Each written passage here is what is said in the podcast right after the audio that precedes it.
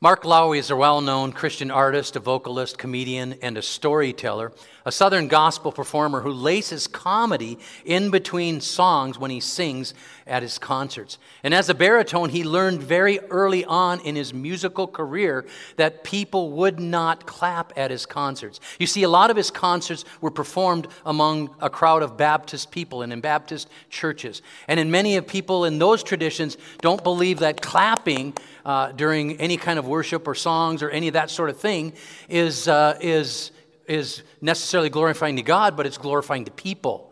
And, and so they choose not to do that. And of course, there wouldn't be much hand raising that would go on in those times uh, as well, either. And so he came to the conclusion that people would laugh in between his songs, so there would be segues there in case, uh, you know, so there wasn't just dead spots uh, between his songs. Well, a 1980 graduate of Liberty University with a music degree and having ADD, attention deficit disorder, uh, made Mark Lowry hyperactive in his early childhood.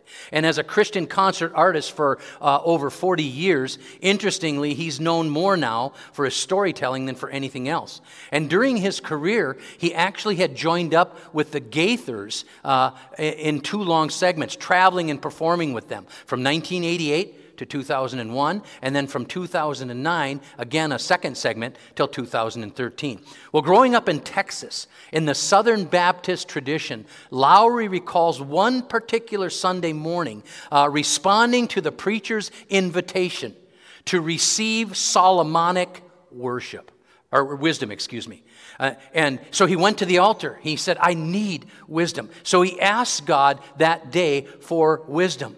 But while he was at the altar, he asked God for two more things. Number one, God, let me live an interesting life. This is a teenager.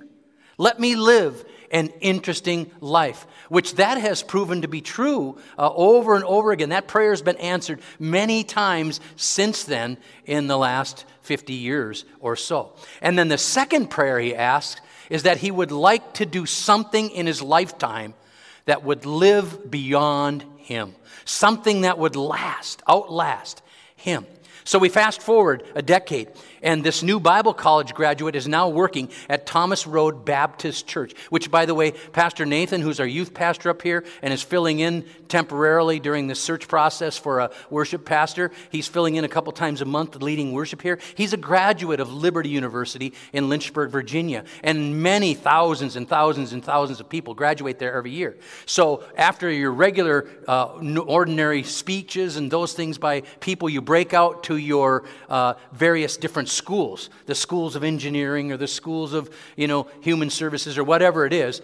And the School of Religion had their awarding of diplomas and stuff at Thomas Road Baptist Church. So Nathan was, that's where he received his diploma eight and a half years ago. Well, Dr. Jerry Falwell was the pastor back then in 1980, and he asked Lowry to develop the programming for their annual Christmas uh, uh, services because they would do these outreaches in the community uh, on an, in, during certain nights of the month of December. So Lowry would begin these services with secular Christmas songs in these nightly meetings, and then they would move to Christian and spiritual songs, and then there would be monologues. And one monologue he wrote was I wonder if Mary realized the power and the authority and the majesty she cradled in her arms that first Christmas. Another he wrote is I wonder if Mary realized those little fingers that wrapped around hers were the same fingers that scooped out the oceans and formed the rivers, and that those feet were the ones who had walked on the streets of gold and who had brushed up against angels. And then he said, Did she realize that the little boy she delivered that first Christmas, one day on a cross, would deliver her? That was another one of his monologues. And Lowry said, I will never forget the spirit chills that came over me when I wrote those lyrics because I had not heard this before deliver and deliver. And then he wrote, when she kissed the little baby, she was kissing the face of God. Reverend Falwell would requote parts of this monologue before giving the invocation to come to Christ each night of the performance. Well, Lowry polished up these lyrics by 1984, within the next four years. And he carried them around with him until 1991. Then, one weekend when he was on tour with, uh, with the Gaither uh, group, uh, and they were traveling, he turned to his fellow uh, gospel, Southern gospel singer, Buddy Greene, and he put, and he, and he, and he gave him the song. And he asked him if he could put it to music. And within a week, Greene had called Lowry on the phone and he sang for the very first time to him Mary, did you know? This song has since been recorded by more than 30 artists, including Donny Osmond, Natalie Cole, Kenny Rogers, Zach Williams, and Pentatonix, to just name a few. There are just so many versions. It's amazing, says Lowry. Michael English recorded it first, then Kathy Mattea, then Kathleen Battle. So it went from being a contemporary Christian song to country to opera, and even today there is a disco version of it. Mark Lowry is grateful to leave something behind that will have an impact for eternity. You know, many modern Bible scholars believe that God has single handedly thawed the Cold War between Catholics and Protestants over Mary, the mother of Jesus, just because of this song. And on account of this, we're focusing this Advent season on what Mary knew and experienced in the coming of our Savior Jesus at that first Christmas. We are naming this series after this famous song, asking the question Mary, did you know? And each week of this series, including at our Christmas Eve service, which is the climax of the Advent season, we're asking one of the young ladies in our church to sing this song, Mary, Did You Know? To prime the pump of our worship and to get us reflecting and thinking during times for our message, as Gracie sang it for us here this morning. And as we conduct this sermon series, I'm going to ask you to set aside any preconceived notions that you may have regarding Mary, some of which may be positive. Others may be negative, as having come from your background in Roman Catholicism. Set aside any Mary worship any non biblical uh, notions of perpetual virginity, any overt devotion to Mary, any so called Marian dogmas and Mariology itself. Please know that Mary was not a Roman Catholic. What she was is the earliest believer in Jesus, thus, one of the church's first followers of Christ. Now, from our perspective as Protestants and evangelical Christians, we believe that the Bible is God's Word. And because Mary is in the Bible, and of course she's the mother of Jesus, and she's the main character in the birth narrative besides the Holy Spirit, she becomes very important to us. So we need to learn about her. We need to understand and believe what the Bible has to say about Mary. Galatians chapter 4, verses 4 and 5. But when the set time had fully come, God sent his son, born of a woman, born under the law to redeem those under the law, that we might receive adoption to sonship. In the fullness of time, when this completed frame of time had come. And timing can be crucial. Things can come down to split second timing in the swinging of a baseball bat to hit a ball. They can come down to split second timing in the jumping up to catch a touchdown pass in the end zone. And when I count down 10, 9, 8, seven, six, five, four, three, two, one. You're not just sitting there thinking, hey, it's nice to know Pastor can count at least to 10 or from 10 on down. No, you're thinking, oh, it's a liftoff. Some space shuttle or some rocket is being launched. We have liftoff. Or, or it's the end of the year, and we're counting down the end of the year to the beginning of the new year. Good timing can make the difference between an interesting story or joke and a boring one. And boy, is timing ever important when it comes to cooking.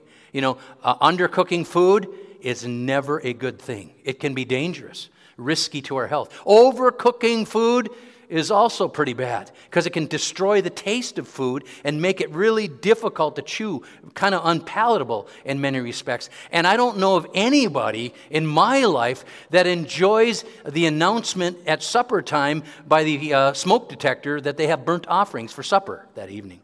You know, timing is everything. And good timing when it comes to agriculture or simple gardening is, is necessary. If we plant too soon in the spring, a late frost can destroy our crop. If we wait too long to get the seeds in the ground, the plants won't mature for harvest time before winter comes. And sometimes in life we time things out very well. Sometimes we're not very good at our timing. Well, one of the things that we're going to learn today is what Christmas's first participant, Mary, learned God's timing is perfect. When the fullness of time had come, when all of history had been arranged for this very moment, when every single prophecy that was required to be declared was declared, God, in his flawless timing, sent his son. And remember, God is the one who created time in the first place. Now, there are three aspects here to these two verses that we're going to wrestle with and consider today. The first one we've already uh, uh, at, at least mentioned when the fullness of time came. The second is right from our reading God sent his son, born of a woman, born under the law. And the third is to redeem those under the law that we might receive adoption as sonship. So let's unpack each one of these. The first one, of course, is time. Let's discuss time. God created it. And the Genesis accounts teach us that God in His creation had created three things. God created matter, everything you see in this world, that's matter, the earth itself, everything. God created matter. God also created space. Everything that you see out there that's open, everything within our atmosphere, everything that's out in space itself, where all the, the stars and the planet, everything God created space, all of that. And God created time. He created night and He created day, a 24 hour period, seven days a week, 52 days weeks a year, 365 uh, uh, days in a year. Then we come over, turn the calendar over to a new uh, year. And prior to creation, the creating the earth, which rotates on its axis and revolves around the sun, before that, there was no such thing as time. Just God, eternally existing as Father, Son, and Holy Spirit. And please understand this as well about time. Since God has created it, it is also limited. It will come to an end as we know it when the Lord returns. When the Lord comes back, all the clocks are going to stop. You're going to have to check is Pastor going to get done on time today? You don't have to look at your watch. like, well, how are we doing here for time? You don't have to do that. All clocks are going to stop. Calendars are going to cease to function, and there will only be eternity. So please grasp that God created time for a very specific reason. And this was something Mary was able to experience firsthand. God did this so that His will his purpose and his plan would be accomplished. And the Greek word here in Galatians chapter 4, verse 4, is the Greek word chronos. Now, our tendency when we would think of the birth of Christ would be to think even along the lines of when there's a, a birth in our families, whether it was our own children or our grandchildren. Uh, those are such special moments in time. In fact, you can probably, when your children were born, remember special things even in the birthing room or, you know, visually you can recall these events because they were such special moments in time. Or like when a person gets married. You know, that is such a significant, special moment in time. You can remember details about that. You can't remember what you ate for lunch yesterday. Okay? So, so that's special moments in time. And the Bible has a Greek word for that called kairos. Okay? Kairos are those special moments in time. That's why it says in Ephesians chapter 5 verse 15 that we are to redeem the time making the most of every opportunity because it says there the days are evil. What that's saying is make most of the opportunities, those special moments, those kairos moments that you have in time because we don't have forever and we need to tell people about Jesus. We need to impact the world for Jesus. We need to make, you know, make, you know, uh, use these special opportunities that we have to the glory of God. But the thing you need to understand here is in Galatians chapter 4, verse 4, even though that would be our tendency to understand it that way, it's not the word that's used. It's not kairos. It's not talking about the specialty of that moment, even though there's a lot of things that are very special about the birth of Christ. It's talking here about the duration of time, describing that God fulfilled everything that He had planned throughout human history in the world to this point, so then Jesus would be born. There's nothing accidental. There's nothing that occurred that was haphazard. Nothing about that. God, Christ came at exactly the right moment. And there was tremendous preparation in place for Christ to come in the flesh. Now, thinking back to Genesis for a moment about the accounts of Adam and Eve, and thinking about the offspring of theirs that they were told about in, in Genesis chapter 3, who would crush the serpent's head. Remember that when they were told that? Do you think that they, they thought that was a child that was going to be born directly to them, to Eve? And not to a virgin over some 4,000 years later? Or how about if we move closer to Christ's birth? Do you think that the Jewish people were happy that Rome had conquered them and that Rome was using uh, a, an infidel like Herod to rule over them? Many must have wondered if God would even fulfill his promise of a Messiah when the Gentiles were ruling over them like that. And then think about Joseph and Mary hearing the decree from Caesar Augustus about having to go back home to the hometown and be counted, being part of the census and being taxed. I mean, Mary's nearly full term pregnancy. You know, talk about bad timing. This was no time for her to be traveling, and the timing couldn't be worse. What a bad time to go to little old Bethlehem. Everybody's left there, they've moved away. Yeah, a lot of people have been born there, but now they're coming back, and everybody's looking for a hotel room. Everybody wants a place to stay. This is not the time of year we should be camping out on a rock. You know, eh, we, my wife's pregnant. She's full term. We, we can't do this. You know, talk about bad timing. Good luck trying to find a room. I mean, you might as well come up on, you know, Grandma's Marathon weekend to, to the Twin Ports here. And on, you know, without any reservations, just go around and see if you can get yourself a hotel room during that weekend when tens of thousands of people pour into the Twin Ports. You'd be better off finding a room in a barn. And that's exactly what we see happening here. All things associated with seemed like the timing was completely off. We're going to talk about this more later in our series, but please know that not only did God's perfect timing work out 2,000 years ago, but it also works out every single day of your life in Christ Jesus. Hold that thought as we're going to be returning to it. Now, Warren Wiersbe writes historians tell us that the Roman world was in great expectation, waiting for a deliverer at the time Jesus was born. The old religions were dying, the old philosophies were empty and powerless to change people's lives. Strange new mystery religions were invading the Roman Empire. Religious bankruptcy and spiritual hunger were everywhere. God was preparing the world for his son. And the inadequacy of human wisdom was so evident. In Old Testament times, there were brilliant men of profound learning, insight, and even scientific knowledge, especially among the Greeks who preceded the Romans and from whom the Romans developed much of their culture. There were brilliant Greek philosophers, architects, deep thinkers, many of which we still study we still reference and we even quote today. And their contributions to the world proved to be very important. But there was one problem they couldn't solve the problem of sin. Aristotle, Plato, Socrates, Horatio, and the like were helpless when it came to sol- resolving the problem of sin and the problem of evil. Listen to what the Apostle Paul said uh, regarding this in 1 Corinthians chapter 1 and verses 22 to 25. Jews demand signs, and Greeks look for wisdom, but we preach Christ crucified, a stumbling block to Jews and foolishness to Gentiles. But to those whom God has called, both Jews and Greeks, Christ, the power of God and the wisdom of God. For the foolishness of God is wiser than human wisdom, and the weakness of God is stronger than human strength. Jesus is the answer of this lifelong search for the problem of sin and the problem of evil, and the timing was right for the coming of Christ. You know, the Roman Empire at the time was vast.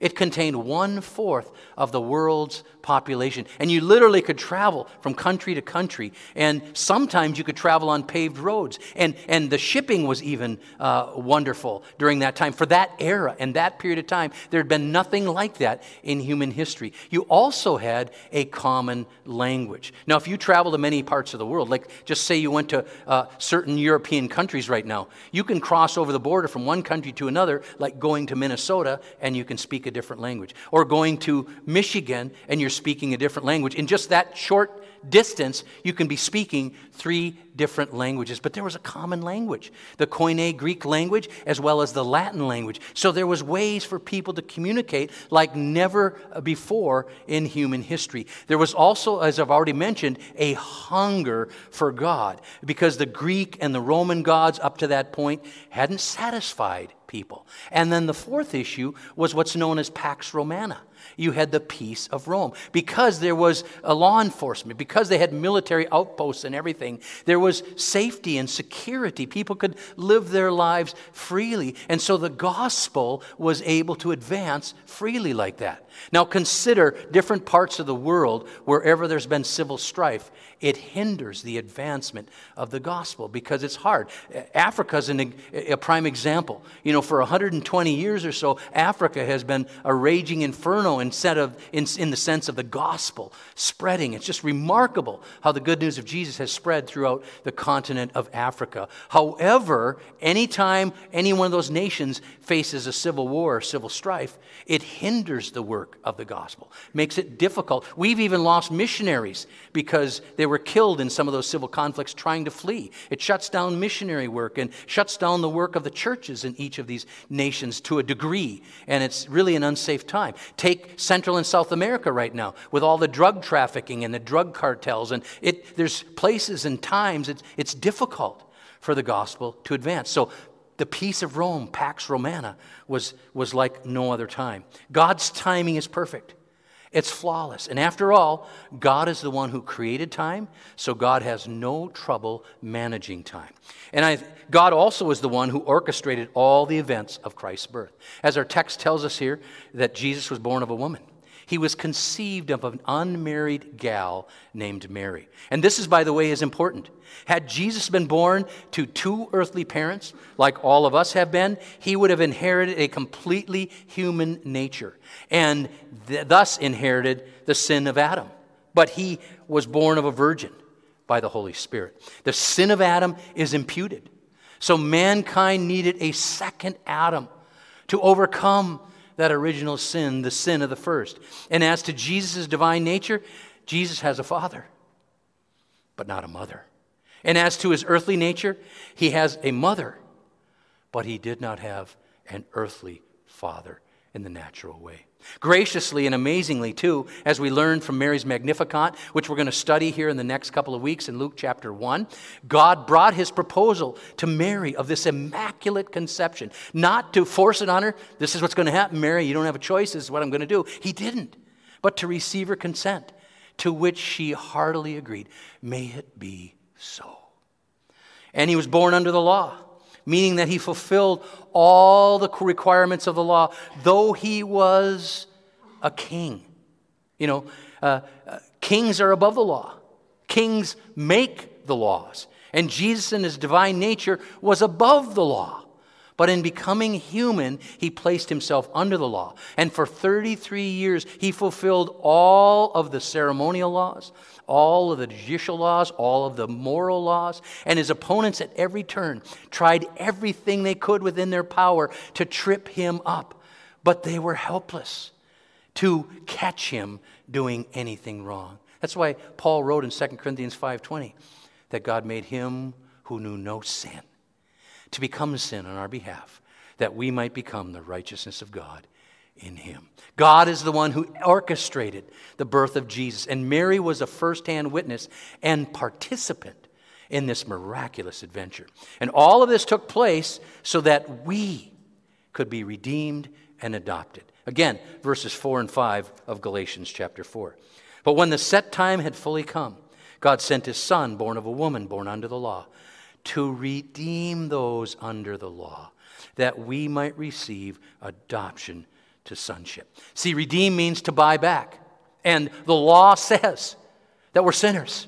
All of us have fallen short of God's perfect, ideal standard. We've all missed the mark. And that's one of the definitions of sin in the Bible, is to miss the mark. Doesn't matter if you miss it by an inch or you miss it by a country mile. Every single one of us have missed the mark. We've all been sold down the river of sin by our human nature. And our payment, and, and the payment is necessary in order to recover us because we're drifting further and further and further from God. And we need to be brought back. We need to be bought back. And this payment would satisfy the just standard of a holy God. Please understand that account, on account of this payment, we become more than just saved sinners. We all, in Christ Jesus, have received adoption as sons and daughters of God into his family. Christ's sacrifice, think about that. His sacrifice was to make us more than saved sinners. We were intended to be children of God. And that's what John chapter 1 and verse 12 tells us. But as many as received him, when we accept Jesus Christ, the gift of salvation, of Jesus who died on the cross, paying the penalty from our sins, the Jesus who went to the grave, rose again from the, the dead, that, that Jesus who then ascended into heaven and sits at the right hand of God the Father, if we believe in this Jesus, he's our Savior and the Lord of our lives. It says in John 1 12, but as many as received him, to them gave he the right to become children of God. More than saved sinners, children of God. And 1 John 3, verses 1 and the beginning of verse 2 says, See what great love the Father has lavished on us, that we should be called children of God. And that is what we are. The reason the world does not know us is they did not know. The world doesn't know Jesus. The world doesn't know God the Father, God the Holy Spirit.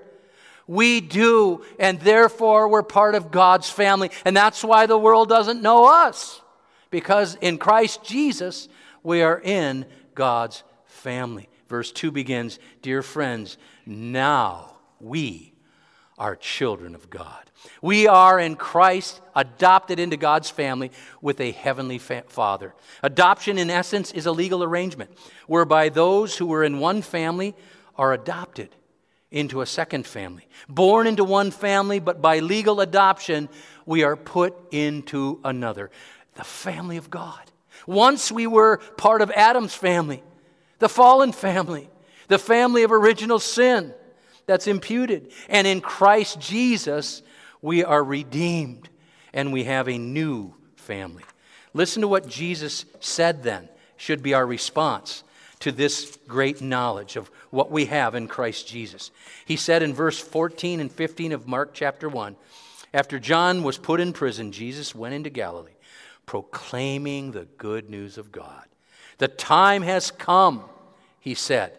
The kingdom of God has come near. Repent and believe the good news. Now, he says, is the time to experience redemption and adoption. Now is the time to receive the gift of salvation. Now is the time to commit your life to Christ. Now is the time to draw close to God. And it seems like we're always waiting for the right time. The right time to finish our schooling, finish our degree, the right time to get engaged, the right time to get married or to have children or to buy a home, or the right time to change jobs. Or the, it's looking for the right time to have that very important conversation with a loved one, or the right time to start thinking about retirement, or start saving for a rainy day, or start investing for retirement, or I could go on and on and on.